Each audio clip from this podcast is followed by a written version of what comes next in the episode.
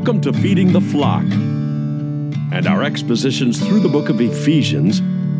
We are currently in chapter 2 at verse 19. Hi, I'm Glendale Tony. I'm glad you joined me today.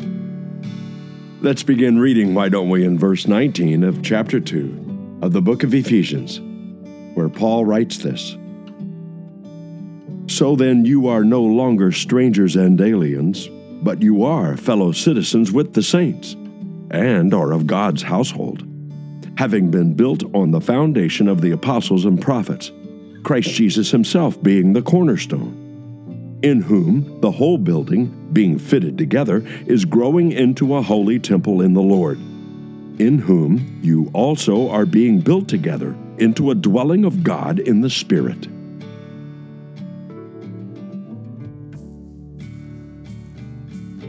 Well, then, we find ourselves in the last section, the last paragraph, if you want to call it that, in uh, chapter 2. As we have been following this grid or this uh, framework that we've laid out uh, ahead of time, uh, this, uh, this particular chapter talks about our position in Christ as a temple. That's chapter 2. Chapter 1 primarily is um, our position in Christ as a body. And uh, then chapter three is our position in Christ as a mystery. And um, we'll get to that uh, later, uh, later on in uh, this series. But in the meantime, uh, as a temple, and we finally get to the, the paragraph that talks about us and identifies us as a temple. And um, because the first 10 verses of chapter 2 talks about our condition in Christ has been radically changed. And uh, that uh, radical change is uh, signified by the fact that uh, but God being rich in mercy because of his great love with which he loved us even when we were dead in our transgressions made us alive together with Christ by grace you have been saved. So that is a transforming and internal work of God that transforms uh, us into new creatures because now we were once dead, that is, as far as our spirit is concerned, our own earthly spirit, our spirit as a as human beings, uh, was dead. That meant uh, that our spirit was cut off from the holy God because of our sin, and yet because of the work of God in His Son, He has now cleansed us. He has now forgiven us, but He has also now installed us into a new condition, and that is we are now spiritually alive. We are connected in a way in which uh, we were never connected before to a holy God, and that is our new relation then in verses 11 through um, 22 of chapter 2. Now, we've talked about the fact that we've been brought near by the blood of Christ. And of course, if you were uh, uh, looking at uh, verses 11 through 13, that, that refers to the fact that, that uh, uh, primarily to two main culture groups or ethnic groups of the uh, makeup of the churches of the first century, and that was the Gentiles as well as the Jewish believers in Yeshua, the Messiah. And because these two very different and divergent cultures are now being blended together in congregations all over the Roman Empire, and uh, then this has to be addressed because this is going to lead to a lot of social. Um, uh, situations that are going to be very complex and maybe offensive, and uh, and yet uh, Paul says that that is part of our new relation. The blood of Christ has brought us both both culture groups uh, to the foot of the cross because we are both dependent upon the same thing, the same person uh, that uh, that has died in order to be our substitute to pay for our sin. And since we hold that in common, then we uh, then Paul wants us to know that that is a transforming part of the dynamic that is now at work among both Gentiles and Jewish believers. And um, that's what he gets to. And then we are one body through the cross.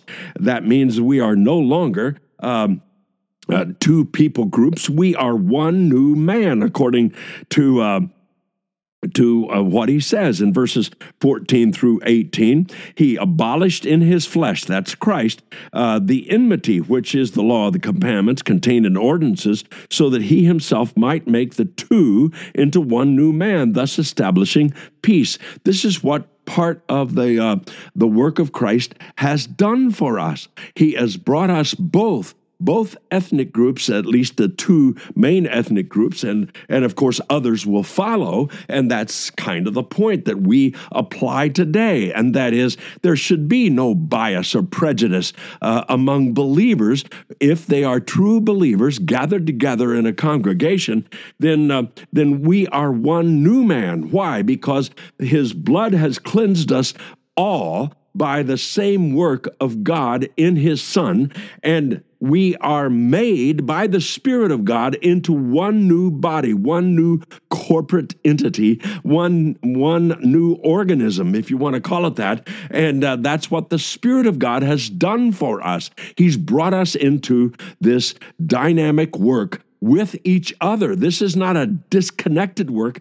This is a connected thing. This is a relationship not only that we have with the cross, not only that we have with the with the blood of Christ that was shed for us, but we have with each other because we share the same uh, thing and uh, we share the same person that we are relying upon. And sometimes we forget that. And uh, and we want to make a big deal out of our differences instead of looking to the blood of Christ and the cross as the place where He has made us not only forgiven, He's made us new people. He's made us alive in Christ. He has purchased us and brought us together into uh, uh, congregations or gatherings of believers in various cities. In this case, in the uh, first uh, um, New Testament. We may have several congregations in the same city in our culture today. And then the the last paragraph, which I read earlier, verses 19 through 22, uh, talks about the fact that we are being built together in the Spirit. So this is an ongoing work. This isn't just a static thing. This is a dynamic thing. This isn't just something something that uh, labels us with a with a new title, um, and so that our position in Christ isn't just a, a, location, even though it includes a location, it is our identity. And our identity includes this dynamic work of God that doesn't stop. It isn't plateaued at any one point. It continues on, and it is continuous uh, as as we continue on uh, together. And so that's the reason why he begins then in verse 19, especially when it comes to the Gentile believers. He says, So then you are no longer strangers and aliens. And that means we're no longer tourists in, in this thing called Christianity. We're not just uh, welcome guests. Uh, we're not just immigrants uh, into this thing. We have been brought into it by the work of God through the Spirit of God. And because of that, uh, we are not strangers and aliens. We are of equal footing. And that's the point that uh, Paul wants to get across here in Ephesians chapter 2. And uh, that we have this this shared relationship with God through Christ and this shared relationship with each other because of what he has done. And he makes this uh, comparison by saying, that uh, we are fellow citizens. We belong here. Uh, every believer in Jesus belongs with Jesus and belongs with each other who also believes in Jesus. It says we're fellow citizens with the saints. Now, it's curious to me that if you did look up the word saint in an in an English dictionary, and in my case, I, I am going to quote from the American Heritage Dictionary, the fourth edition, where it says this about the definition of saint.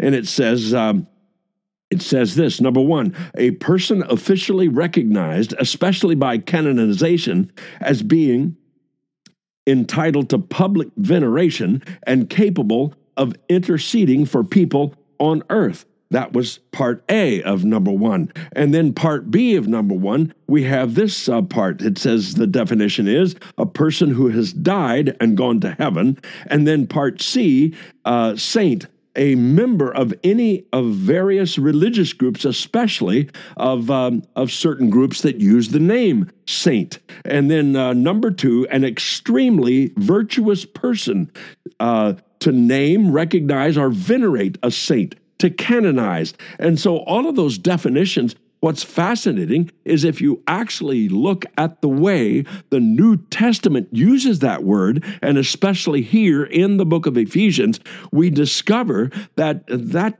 uh, that definition in the dictionary has uh, has no relationship to the biblical use of the word because Paul uses the term saint to refer to living people. They have had no official canonization as such. They are not to be venerated, but then again, they are not to be denigrated either. They are believers in Jesus. That's what makes them holy. They are holy because the Holy Spirit has taken up residence inside of each individual believer. That's what makes you holy, you see. And so, we are devoted or we are connected or we are consecrated to his purposes and not our own. That's another thing that makes us holy. It, it doesn't mean that we are perfect in any, any sort of uh, uh, absolute way. Uh, it doesn't mean we're without fault in terms of our behavior or some of our attitudes, but it does mean that we are members of Christ and He is in us. That makes us different. That makes us dedicated. I remember a, um, a, a, an old camera I I had when I when I originally bought it uh, back in the early '70s. Uh, I also bought a flash uh, that came with it, an electrified cl- uh, uh, flash, and uh, instead of just those individual bulbs. And I remember that was important for me to buy a flash attachment that was dedicated to that camera, so that the software inside this camera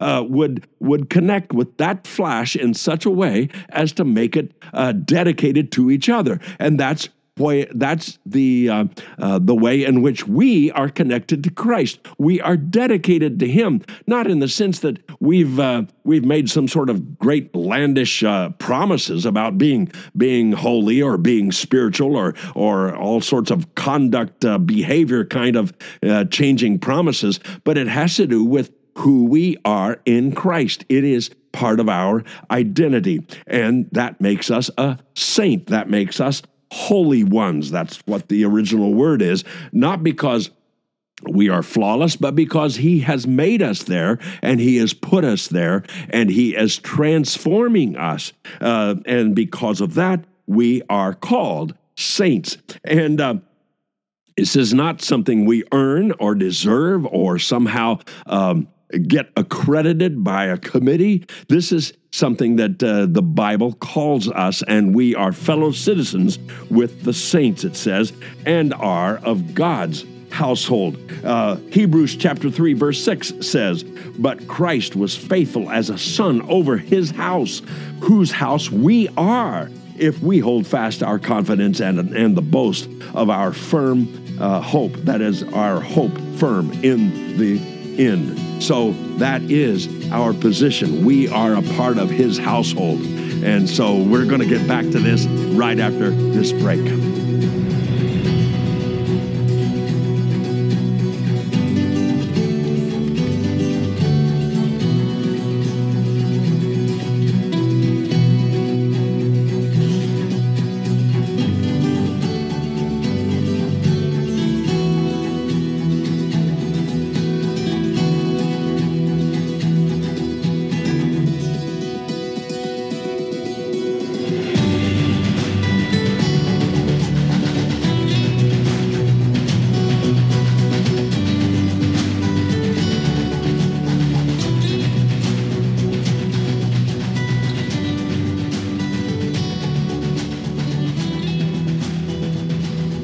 Welcome back.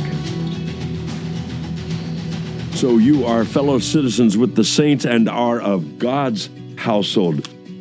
And we already quoted from Hebrews chapter 3, verse 6. And uh, that means that if we uh, have our faith in Christ, then uh, we are members of His family. God is our Father, and we are part of His household. This isn't just a membership in in some social club. This is a part of God's household. We become brothers and sisters, and He becomes our Father. We can call Him Father because we are a part of His family. We are a part of His household. And uh, so Paul goes on with that uh, with that metaphor, that same metaphor. He continues in verse 20 by saying, having been built on the foundation of the apostles and prophets. So we're a part of this home that is uh, that Paul refers to as a house with a foundation, and uh, and that the uh, foundation uh, is is built once in a uh, home construction and that means the foundation is not repeated. It is it is laid once and it continues to do its work upon the rest of the structure because it was laid well. It was laid down well. It was built well. And uh, it was accurate. And because of that then the rest of the structure gains its strength, gains its power, and gains its uh, its usability and uh, its purposes. And so, uh, so it, it, you don't have to repeat the foundation uh, at various points throughout the construction process.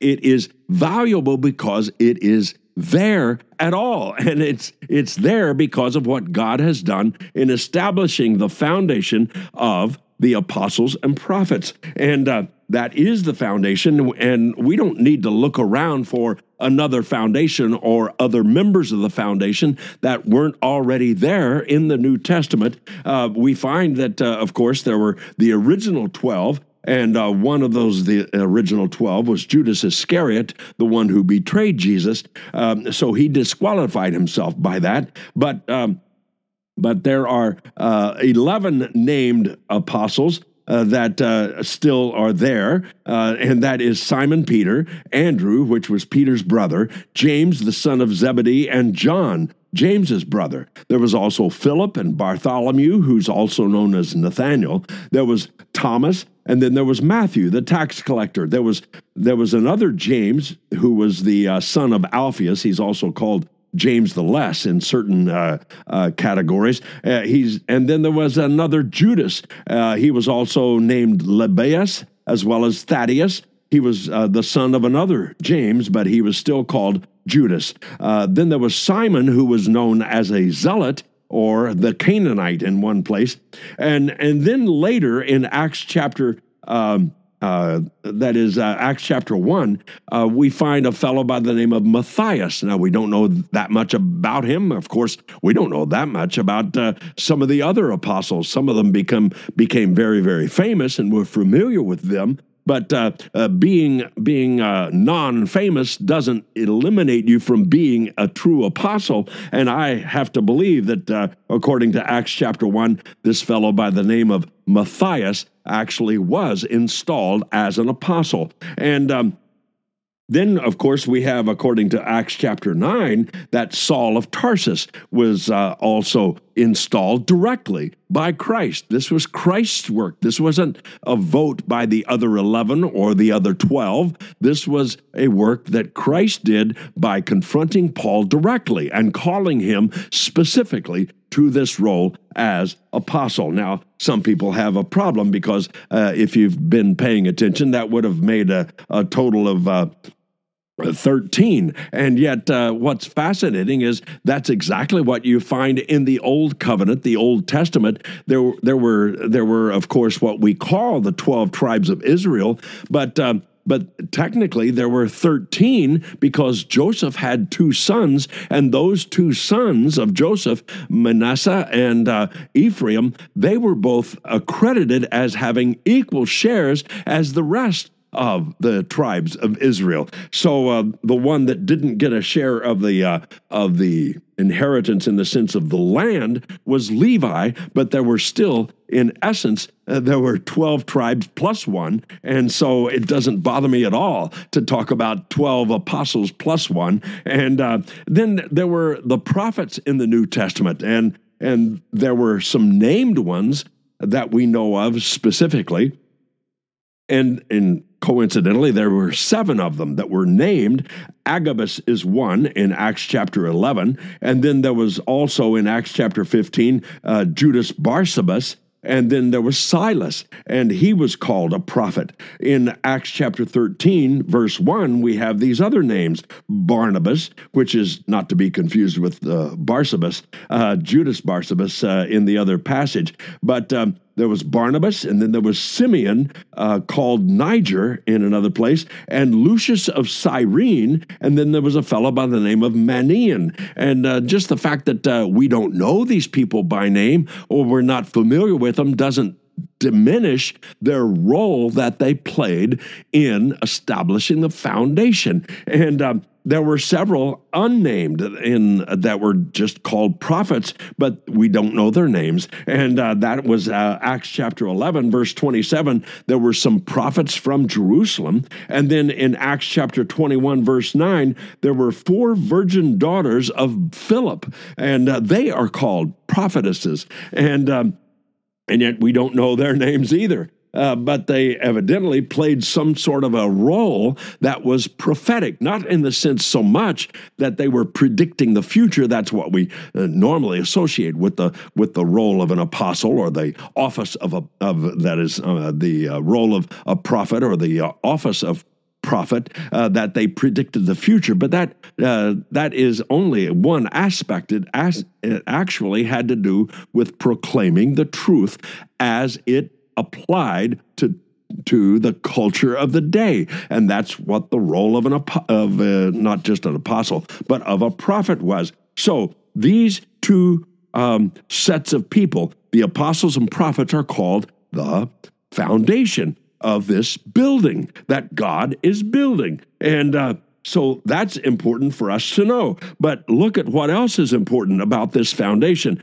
Christ Jesus himself being the cornerstone. Anybody or any organization that, that does not recognize that Jesus is your cornerstone is going to be a weak uh, organization, is going to be a weak denomination or a weak church or a weak congregation, Christ Jesus himself being the cornerstone. Now, the cornerstone in, in that particular culture was more than just a, a decorative, uh, decorative uh, kind of uh, time capsule at the corner of the building. That's that's kind of what we know of as a cornerstone. It it doesn't really hold up the building, and it isn't necessarily um, a function of the structure itself. And in fact, many times uh, they they chip out the cornerstone and find out what kind of uh, relics are inside of it, uh, and they leave the building uh, standing. And uh, uh, that that has its own ceremonies in certain places. But but what Paul is talking about here, the cornerstone of, of that particular architecture of that day,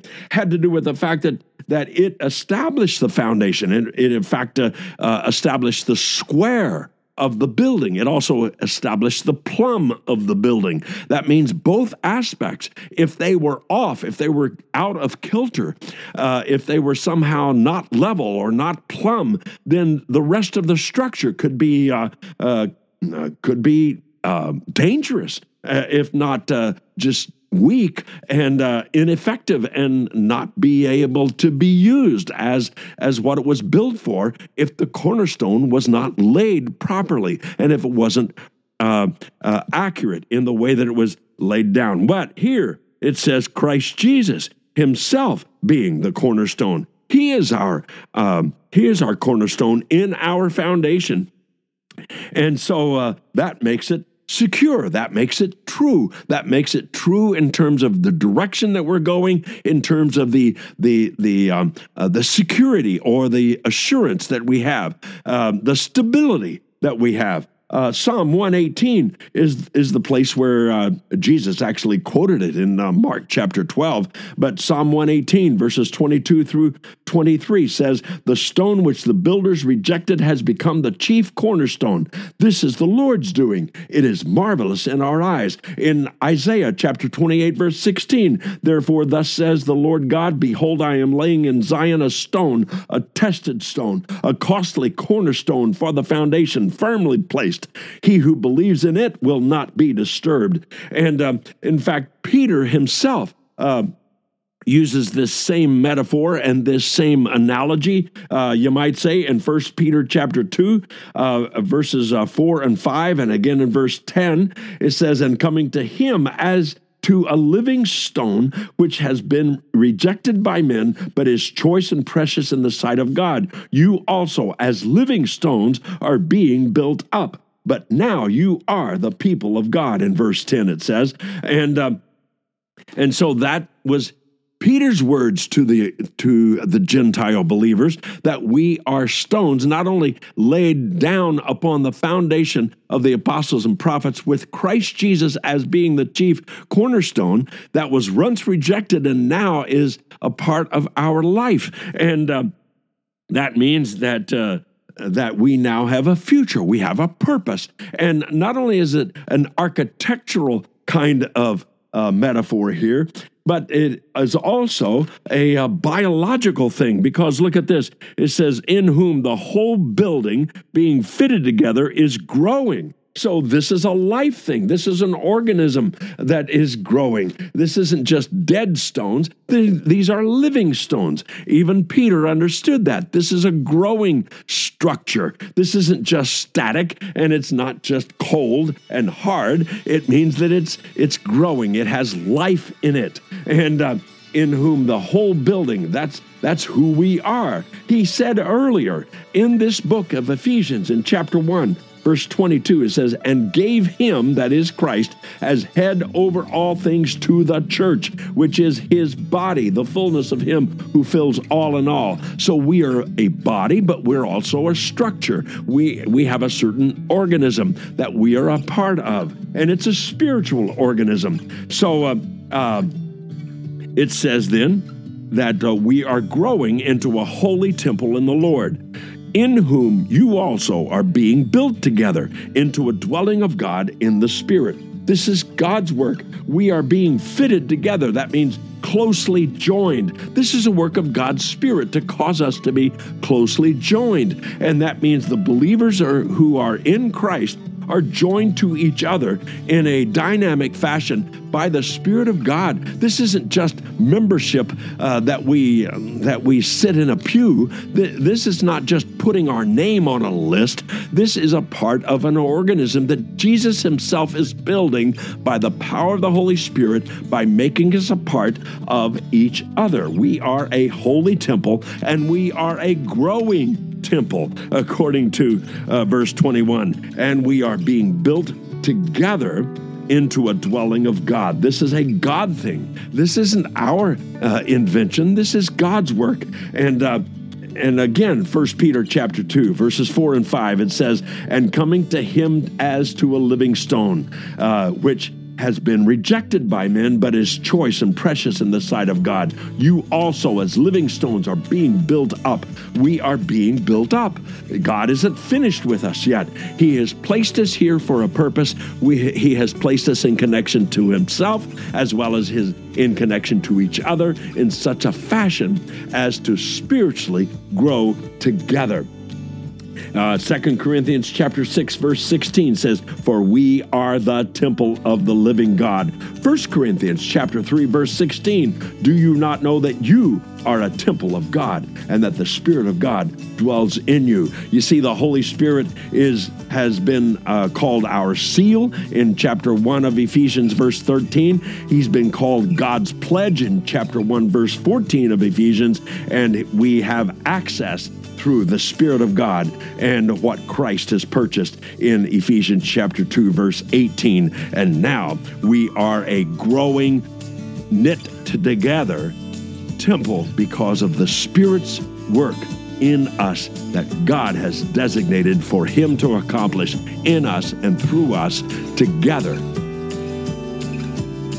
Father, thank you that you're doing a work Thank you, Father, that you are building a work inside of us and with each other according to your plan and your purposes. In Jesus' name, amen.